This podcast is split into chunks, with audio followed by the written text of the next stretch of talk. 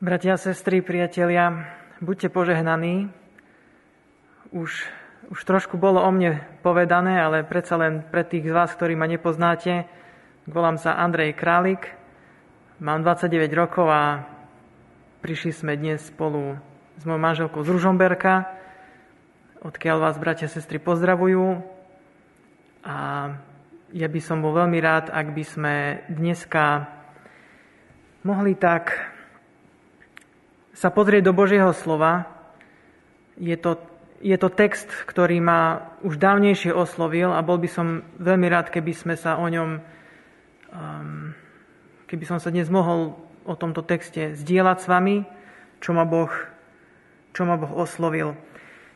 Je to text Nehemiáša 1. Budeme si čítať celú prvú kapitolu, takže Nehemiáš 1, celá prvá kapitola.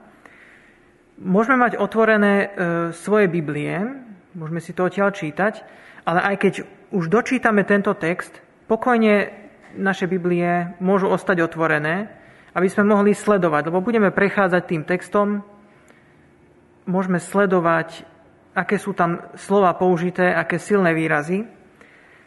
A potom, ako tento text prečítam, by som sa ešte na úvod pomodlil. Takže Nehemiáš 1 od 1 po 11.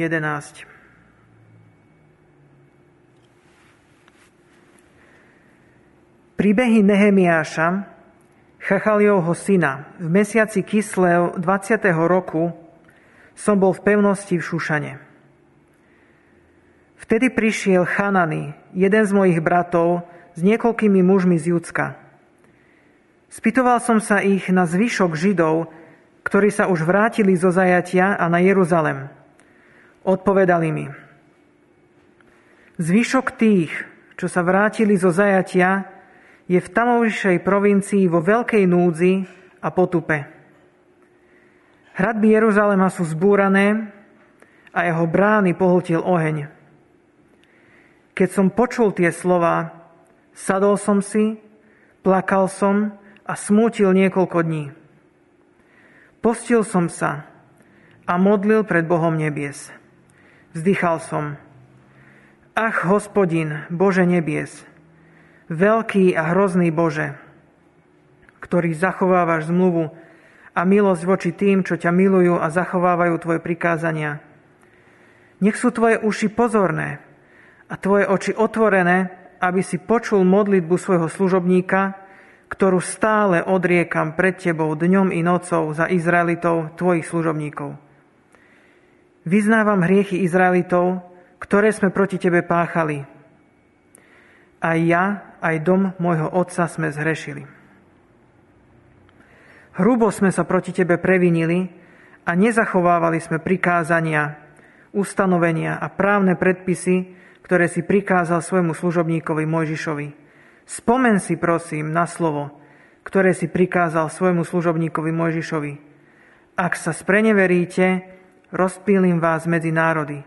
Ak sa však ku mne navrátite, budete zachovávať moje prikázania a budete podľa nich konať. Keby ste boli zahnaní čo i na kraj neba, zhromaždím vás odtiaľ a privediem na miesto, ktoré som si vyvolil, aby tam prebývalo moje meno. Veď oni sú tvoji služobníci a tvoj ľud, ktorý si vykúpil svojou veľkou silou a mocnou rukou.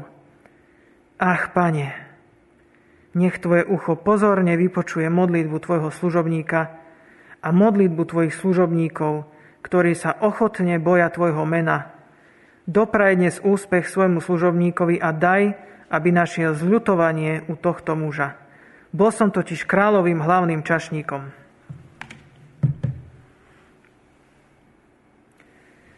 Bratia, sestry, priatelia, je celkom možné, a dokonca aj dosť pravdepodobné, že ste už počuli kázeň na tento text. Pravdepodobne najznámejšia kázeň s použitím priamo tohto textu je od Davida Wilkersona. On hovorí o téme zármutku, to je taká jeho hlavná téma, a slova z Nehemiáša 1 používa ako takú ako takú pomôcku do tejto témy. Ale my sa dnes budeme zaoberať celou touto kapitolou. Samozrejme, prejdeme aj do iných textov z Nehemiáša, takisto do niektorých textov z Novej zmluvy. A my by sme sa dneska ráno zamerali hlavne na myšlienku modlitby za Boží ľud. To bude tá hlavná téma.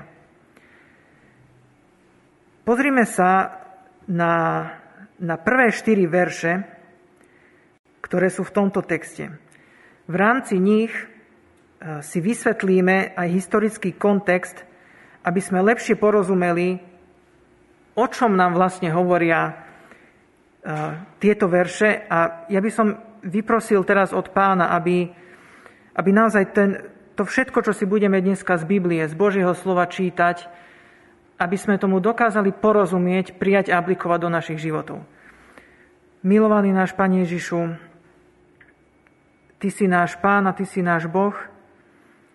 Drahý náš Oče, Ty si inšpiroval Tvoje slovo. Ty si ho vdýchol. Ty si nám ho dal ako úžasný dar na našu výchovu, na našu nápravu, na naše povzbudenie.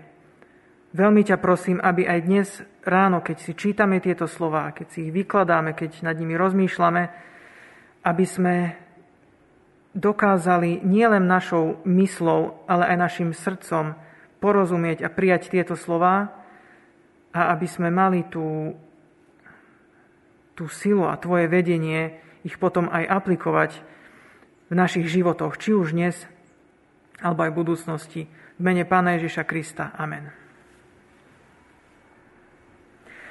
Pozrime sa hneď na ten prvý verš. Z tohto prvého verša sa dozvedáme, že ide teda o popis, alebo skutočný popis udalostí okolo Nehemiáša. To sa bude diať, alebo deje v celej tejto knihe. A dej začína v mesiaci Kislev. To je zhruba november, december 20. roku vlády perského kráľa Artaxerxa. Nehemiáš sa nachádzal v pevnosti alebo na hrade Susy alebo Šúšan a úplne to dávalo zmysel, pretože Susy alebo Šúšan bolo zimné sídlo perského kráľa a Nehemiáš bol jeho čašník, takže, alebo pohárnik, nachádzal sa tam, kde sa nachádzal kráľ. Druhý verš.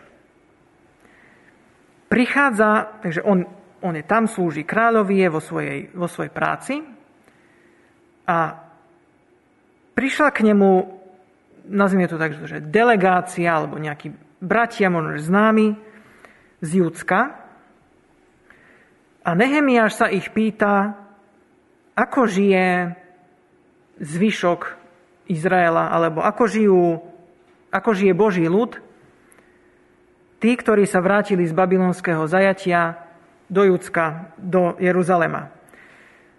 Len krátka odbočka pre tých z vás, ktorí viac študujete teológiu, viac sa zaoberáte teológiou starej zmluvy. Všimnite si, že v tomto texte až 2-krát je použité slovo zvyšok Izraela. Je to veľmi zaujímavá téma. Ak sa s ňou zaoberáte, tak toto je len taká pripomienka. Dneska sa touto tému nebudeme zaoberať. Len som chcel poukázať na to, že táto obrovská veľká téma starej zmluvy sa nachádza aj v tomto texte. A teraz, po druhom verši, dozvedeli sme sa nejaké informácie, aby sme porozumeli, čo sa teraz tu vlastne deje. Čo sa bude diať ďalej, potrebujeme sa pozrieť na historický kontext. Bez toho to nejde. Musíme si pripomenúť, o čo vlastne ide.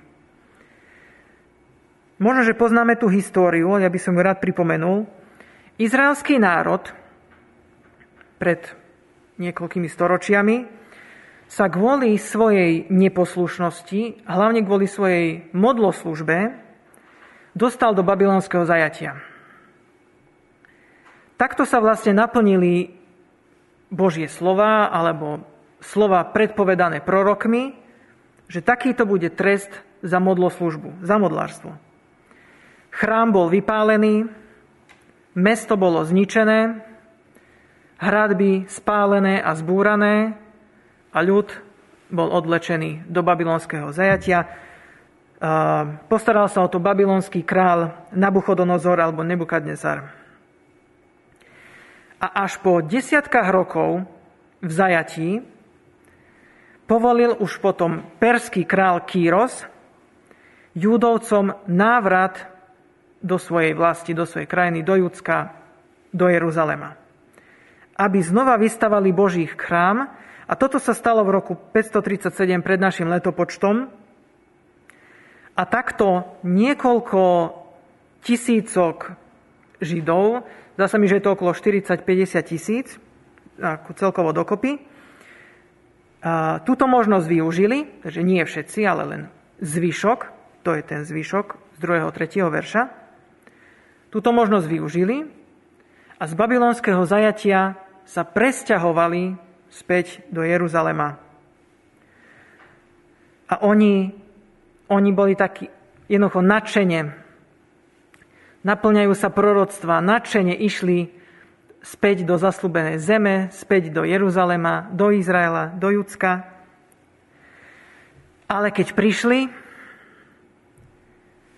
videli, že mesto je zničené, ich drahý Jeruzalem vypálený, chrám zrúcaný, hradby neposkytovali mestu dostatočnú ochranu. Potom miestodržiteľ Zerubábel, možno poznáme tiež tú históriu, začal stavať chrám. A ten chrám bol dokončený okolo roku 516 pred našim letopočtom. A neskôr za Ezdráša bola ustanovená už bohoslužba v chráme. A teraz.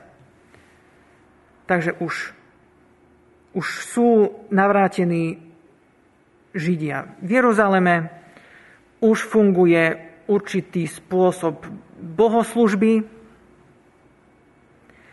A teraz náš text z Nehemiáša 1 je v období približne okolo roku 430 pred Kristom, čo je zhruba 100 rokov potom, ako približne 100 rokov, ako boli zajaci vyslobodení a už ako fungovali. A napriek tomu, že tam už boli 100 rokov, zhruba, a že už tá jeruzalemská bohoslužba a ten chod krajiny ako tak fungoval, v 3. verši sa dozvedáme, že izraelský ľud žije v núdzi, žije v potupe. Aj keď bol chrám postavený, ešte stále boli hradby zrúcané, spálené. Z Ezdrášovej knihy sa dozvedáme, že v minulosti sa Izraelitom podarilo časť týchto hradieb postaviť. Ale nepriatelia, ktorí boli okolo Jeruzalema, poslali práve tomuto istému kráľovi, Artaxerxovi, list, že pozor, stáva sa tu chrám, teda stavajú sa tu hradby a títo Jeruzalemčania, tí vedia robiť zbúry.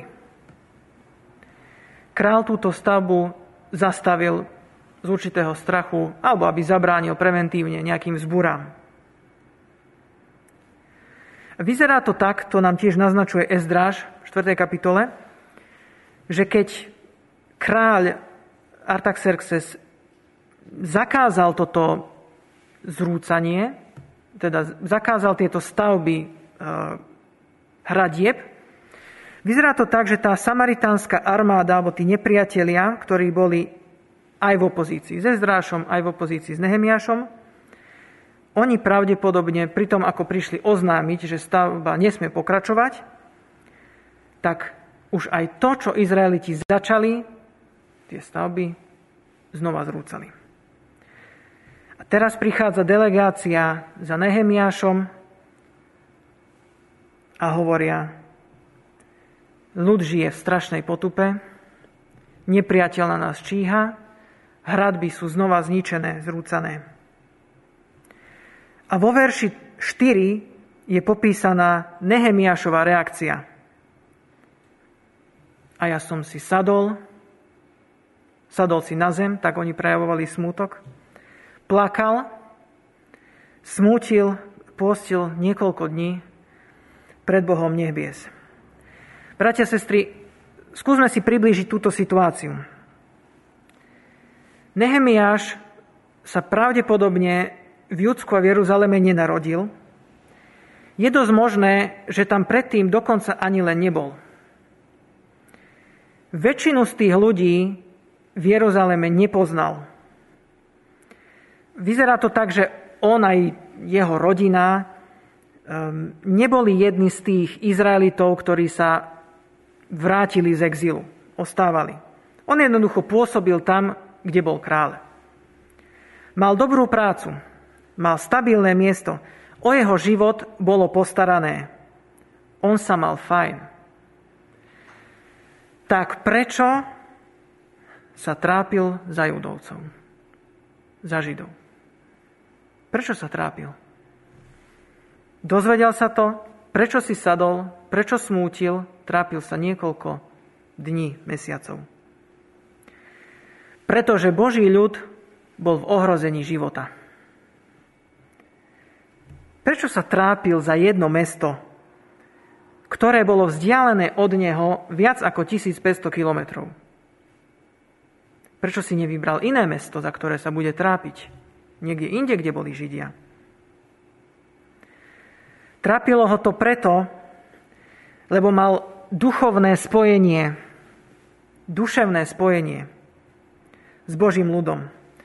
Neviem, či tomu dokážeme tak úplne porozumieť. Pre nás asi žiadne mesto neznamená toľko ako pre Židov Jeruzalem. Je to ako keby zrúcané hradby a potupa ľudu, je to ako keby ich vzťah s Bohom bol v ruinách. Ako keby bohoslúžba bola ohrozená, chrám bol v strašnom nebezpečí. Všetko, na čom im tak veľmi záležalo, zrazu pozor. Všade sú nepriatelia a my nemáme hradby. Ako sa ochránime, keď vtrhnú? Čo sa stane s Božím ľudom, keď vtrhne nepriateľ? Bratia, sestry, rozumieme už lepšie, že prečo plakal, prečo sa postil, prečo sa modlil niekoľko dní?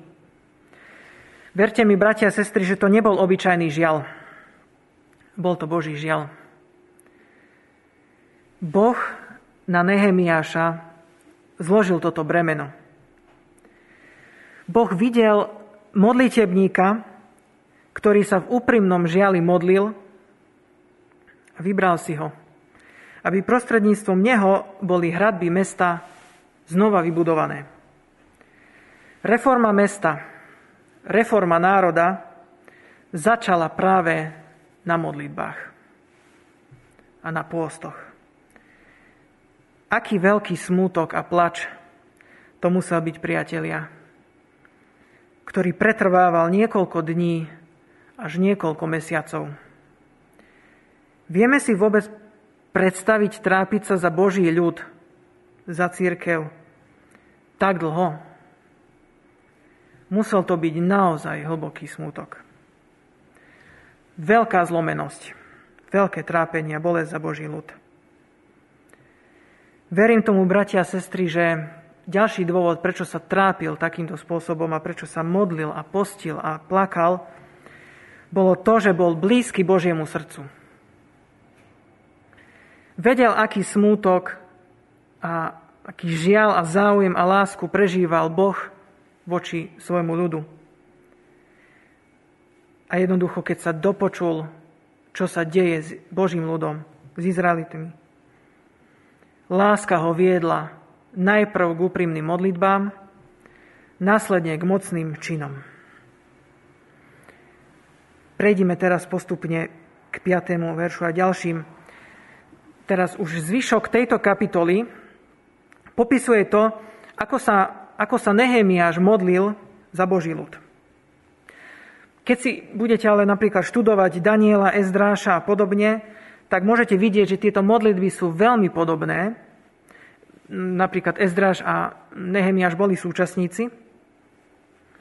A tieto slova boli prvýkrát spomenuté v Mojžišových knihách.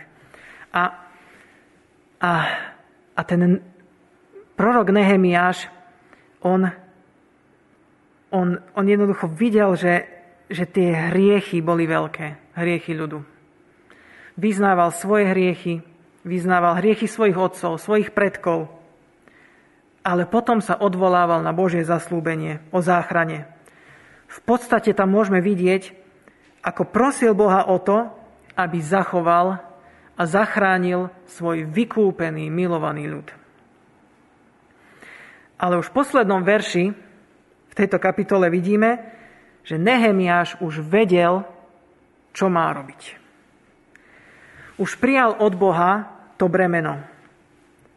A takto sa modlieval, čakal, prosil niekoľko mesiacov od tej doby, ako sa dozvedel o Jeruzaleme, až po čas, keď sa rozhodol predstúpiť touto žiadosťou pred kráľa. O tom nám hovorí 2. kapitola.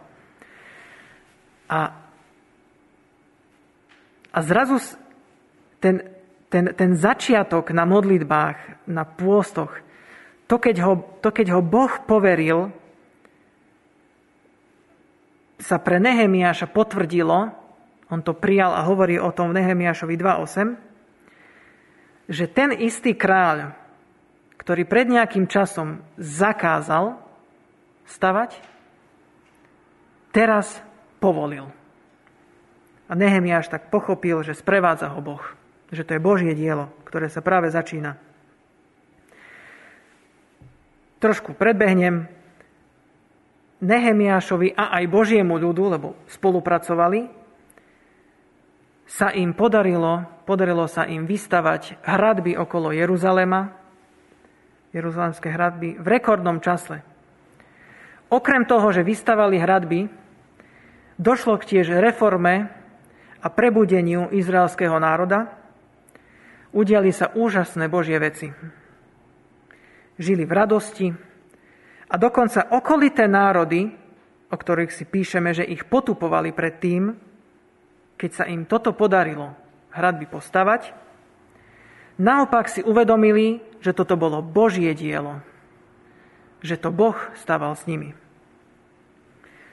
A drahí priatelia, kde to všetko začalo? Táto reforma začala na modlitbách a pôstoch, keď Boh položil svoje bremeno na človeka a keď zjavil svoje srdce úprimne volajúcemu k Bohu. Boh to dielo, ktoré začal, aj dokončil. Ja by som bol ešte veľmi rád, ak by sme si prečítali 3 verše z Nehemiáša 2. Nehemiáš 2, 17. verš, 18. verš, 20. verš, Nehemiáš 2, 17, 18, 20, môžeme si nalistovať. Toto hovorí Nehemiáš Júdovcom. Potom som im povedal, sami vidíte zlé položenie, v ktorom sa nachádzame, že Jeruzalém je zrúcaný a jeho brány sú zničené ohňom. Nože postavme hradby Jeruzalema, aby sme neboli ďalej na posmech. Keď som im rozpovedal o ruke môjho Boha, ako dobrotivo vládla nado mnou i o kráľových slovách, ktoré mi oznámil, povedali, schopme sa a dajme sa do stavby.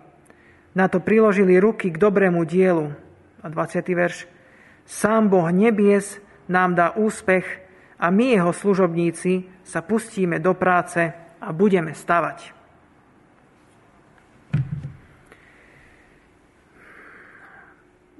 Bratia, sestry, priatelia, Nehemiáš bol bez pochyby výborným príkladom modlitevníka, ktorý niesol na svojich pleciach bremeno za Boží ľud. A dokonalým príkladom modlitevníka, ktorý niesol bremeno za Boží ľud, ale celkovo za ľudstvo, je Pán Ježiš Kristus. Spomeňme si na to, keď Pán Ježiš povedal v Getsemanskej záhrade, Marek 14:34, veľmi smutná je moja duša až na smrť. Pán Ježiš sa modlil k Bohu Otcovi a bol zovretý v úzkosti. Vedel, že sa na neho valí povodeň zúfalstva, smrti, hriechov a on vzal na seba, ako keby v takom batohu, Božie stvorenie, všetky naše hriechy. Zomrel a porazil smrť, vstal z mŕtvych ako víťaz a dokončil dielo spásy. V Nehemiášovi 1.6 si čítame tiež v podstate niečo podobné, že tento prorok vyznával svoje hriechy, modlil sa za odpustenie hriechov Izraela a on si tak privlastňoval viny svojich predkov a niesol ich pred Boha. Ale Pán Ježiš nikdy nezrešil. To Boh Otec na neho zvalil batoh vín a hriechov celého sveta. Nie len sveta, ktorý vtedy bol, pred 2000 rokmi, ale aj naše hriechy, naše viny. On ich niesol na kríž, aby boli odpustené. Vidíme to, bratia a sestry, drahí priatelia, aký hlboký význam majú modlitby pokorených, ktoré sú hnané láskou za Boží ľud. Keď som rozmýšľal o tejto silnej myšlienke, hľadal som nejaký text z Novej zmluvy, ktorý by priamo adresoval toto, čo sa tu deje v Nehemiášovi. Pri týchto myšlienkach ma oslovil text z Jakuba 5.16. Rád by som ho prečítal. Jakub 5.16. Známy text. Vyznávajte si teda navzájom hriechy a modlite sa jeden za druhého, aby ste boli uzdravení. Veľa zmôže účinná modlitba spravodlivého. A je to tak, bratia a sestry. A v Jánovi, v 1. Jána 5.14. A máme k nemu pevnú dôveru, že nás počuje. Kedykoľvek o niečo prosíme podľa jeho vôle. Vidíme to, ako Boh neustále používa človeka, ľudí na konanie svojej vôle. V určitom zmysle sme ako takí Boží spolupracovníci, mimochodom sa o tom píše v 1. Korinťanom 3.9, sme služobníci, ktorí konajú jeho dielo. Ktorí konajú jeho vôľu, vykonávajú jeho vôľu. Túžia po jeho vôli.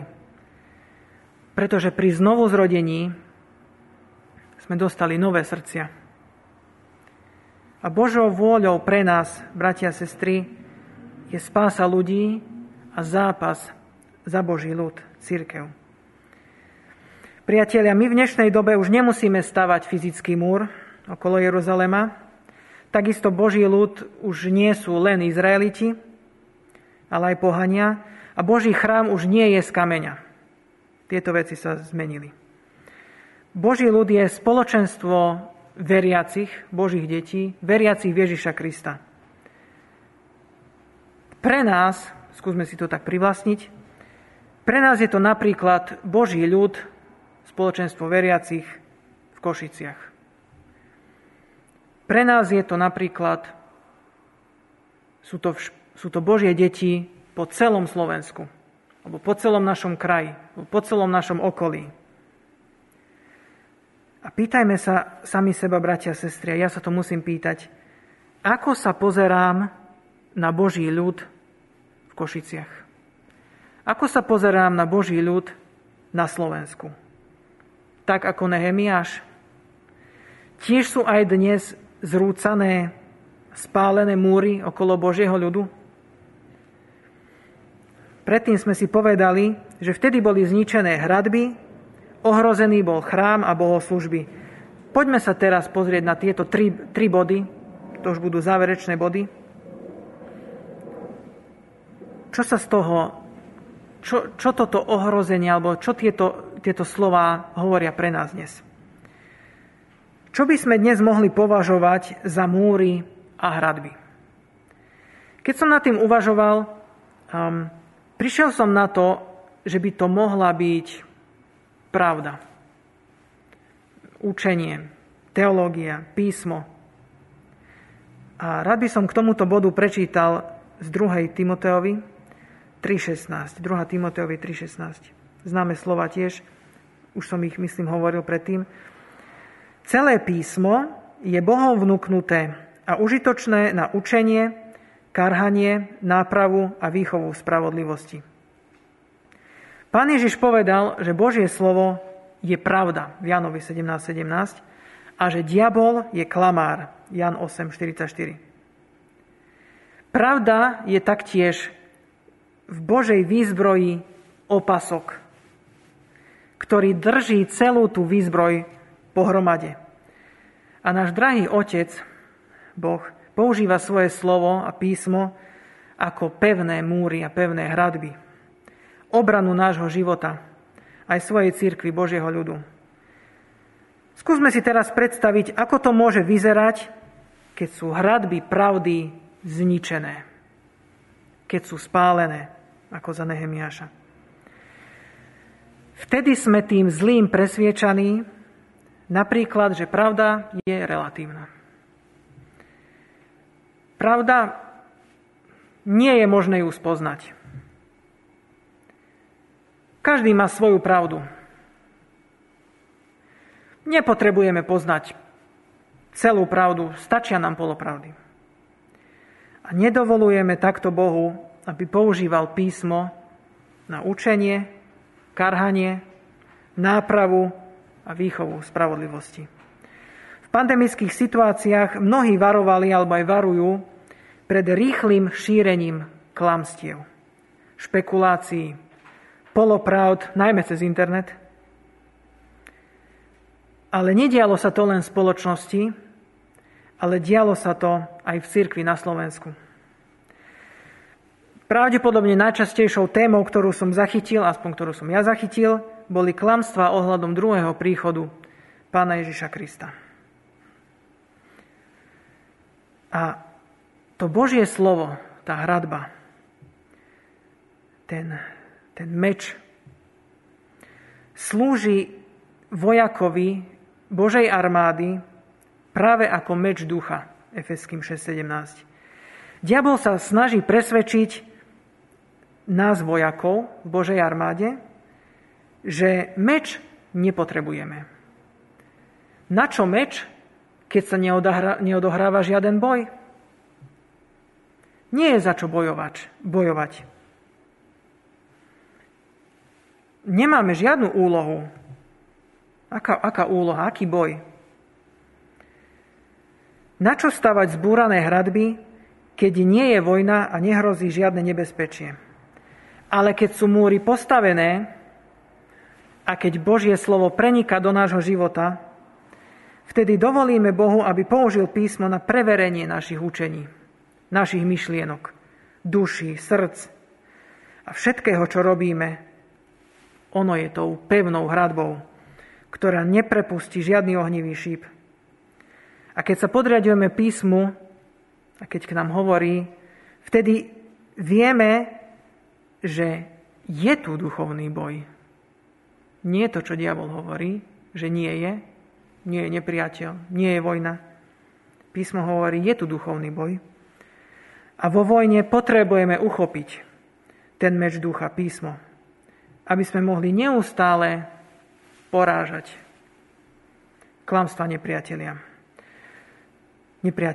Tými klamstvami môžu byť rôzne falošné učenia, ale tiež napríklad, dal som tu zo pár príkladov, že zábava je vlastne skutočná radosť, že naše pocity a emócie sú Duch Svätý, že prispôsobiť učenie a život cirkvi svetu je evangelizácia a neúčinné aktivity sú prejavy Božej moci. Prednedávnom, pred pár mesiacmi, sme z tohto miesta počuli kázeň na slová Boh hľadá takých ctiteľov, ktorí ho ctia v duchu a v pravde. Bratia a sestry, dneska sa spojme v úprimných modlitbách a modlíme a prosme o nepreniknutelný múr pravdy, ktorým je Božím slovom. Táto hradba potrebuje byť znova vystavaná. Či už cirkvi na Slovensku, v Košiciach, v našom meste. Zdá sa, že na mnohých miestach je ohňom zničená.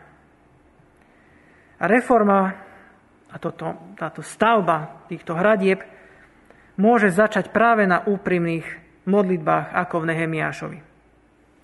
Druhý bod. Ohrozený chrám. Čomu by sme dnes pripodobnili chrám? V 1. Korinťanom 3.17 je napísané, že chrámom Ducha Svätého je cirkev, spoločenstvo Božieho ľudu. Ako to vyzerá, alebo ako to môže vyzerať, keď je chrám ohrozený?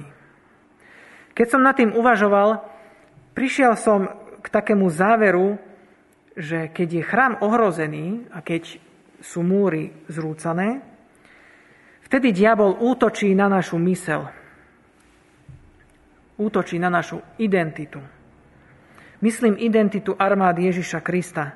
Snaží sa útočiť na naše mysle a aby sme zabudli, že sme v duchovnej vojne. Že je tu nejaký nepriateľ, podobne ako pri hradbách. Ten zlý nás chce odzbrojiť, oslabiť, zraniť a presvedčiť, aby sme nebojovali. Vtedy cirkev vyzerá ako skupina vojakov, ktorí boli poslaní dobiť územie, ale tak sa im tam zapáčilo, že zabudli na to, na čo vlastne boli poslaní. Zabudli bojovať. Zabudli, že ich vlast je vlastne niekde úplne inde. Je to ako armáda, ktorej členovia si idú svojimi cestami, každý sám o sebe, a bojujú len tak sami za seba. Namiesto toho, aby bojovali spolu, v jednotnom útvare proti nepriateľovi. Môže teda ísť o útok na jednotu a identitu cirkvi. Už dlhšie obdobie nemáme možnosť sa stretávať v zhromaždení cirkvi, to viete, zažívate to aj tu, po celom Slovensku, práve kvôli tým pandemickým opatreniam. A ten zlý nám ponúka myšlienky pohodlia a samostatnosti. Možno sme sa už pristihli pri tom, ako sme si povedali, a veď takto je to tiež dobre. Počas online bohoslúžieb si navarím, alebo si navaríme, máme viac času. A na čo vlastne bolo dobré chodiť do zhromaždenia osobne? Alebo vlastne nepotrebujem zhromaždenia a spoločenstvo druhých veriacich. Veď si sám cez internet pozriem bohoslužby, pomodlím sa, zaspievam si, na čo chodiť niekam, keď to isté môže mať aj doma. A keď sa takéto myšlienky prejavia v realite, zistíme, že sme ako taký samostatný vojak v poli, ospravedlňujem sa, ktorý je na pospas vystavený nelútostnému nepriateľovi, ktorý je pripravený ničiť a hubiť. Ale keď sú hradby písma postavené, vtedy chránia chrám. Vtedy čelíme skutočnosti nášho poslania, ako aj cirkvi a jednotlivcov. Úlohou Božej armády je priniesť vesť o spáse Ježišovi Kristovi do celého sveta, ale aj bojovať za svojich spolubojovníkov. Nedokážeme to ako samostatné jednotky. Bratia a sestry, priatelia, v týchto časoch nemôžeme nemyslieť na Boží ľud v našom meste a na Slovensku. Po pandémii na mnohých miestach, a pravdepodobne aj tu, služba a mnohá práca, mnohé dielo bude musieť začať úplne od začiatku. Je dosť pravdepodobné, že reštart nádeje, reštart budovania diela bude nevyhnutným smerovaním mnohých zborov po celom Slovensku. Dovolme dnes ráno preniknúť tejto výzve z Nehemiáša, aby sa dotkla našich srdc a z lásky k Božiemu ľudu sa modlíme a postíme. Možno nás realita našej situácie zastihne a zasiahne už čoskoro, kedy sa budeme môcť vrátiť do zhromaždení. Už teraz to odovzdajme na modlitbách Pánovi. Posledný bod, ohrozená bohoslužba. Dnes my sme túto ohrozenú bohoslužbu mohli premietnúť do vzťahu človeka s Bohom. Keď padá pevný múr písma, priestor dostáva hriech. Je možné, že koronové obdobie bude mať za následok neochotu opustiť našu komfortnú zónu. U niektorých sa to prejaví chladom, ľahostajnosťou, nezáujmom a lenivosťou. A pravdepodobne mnohí, alebo je to dosť možné, budeme vidieť, že majú pokazený alebo zamrznutý vzťah s Bohom. A toto všetko sú podnety k modlitbám, aby sme sa už dneska modlili za nás samotných, za našich bratov a sestry, za duchovný stav cirkvi na Slovensku, aj v našom meste v Košiciach.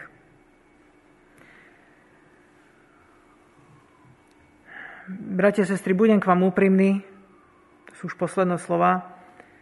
Mne veľmi leží na srdci Bratská jednota Baptistov, aj tento zbor, aj celkovo cirkev na Slovensku.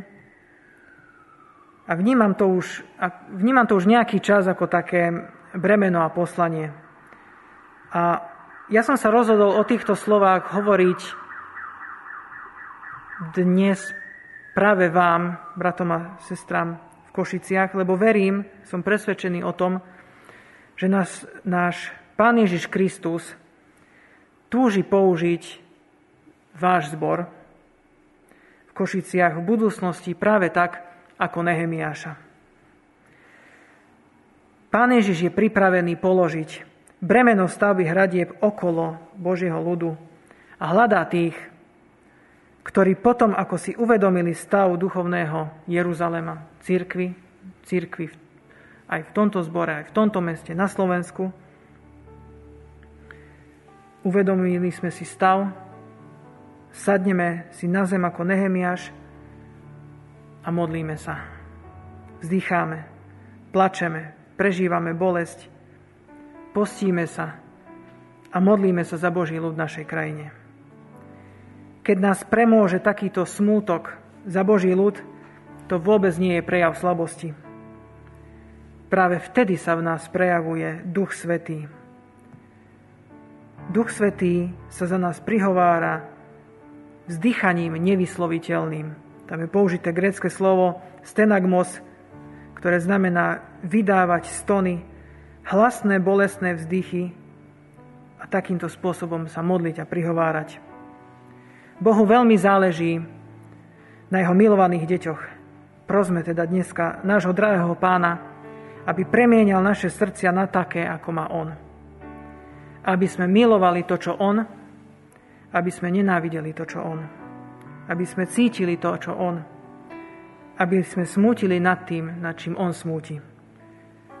Aby sme milovali Božie deti tak, ako on miluje Božie deti. Drahý náš Pane Ježišu, ty nás veľmi miluješ a ty si vydal sám seba za nás. Ty si ten dokonalý príklad modlitebníka, dokonalý príklad a vzor toho, ako si prevzal druhých ľudí a hriechy druhých ľudí na seba. Ako si zachránil, ako si dokonal dielo.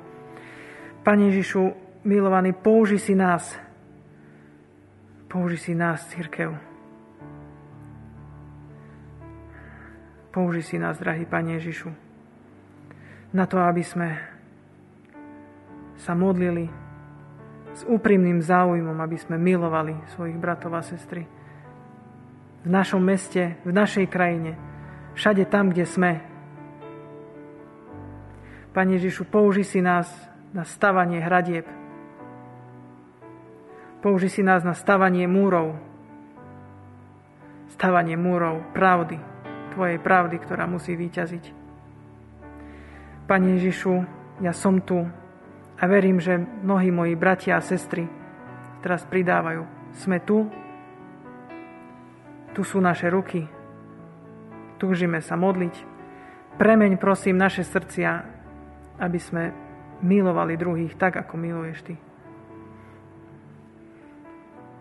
Prosím, použij si nás ako Nehemiáša. Zmeň nás na modlitebníkov, ako si Ty. Úplne sa Ti odozdávame v mene Pána Ježiša Krista. Amen.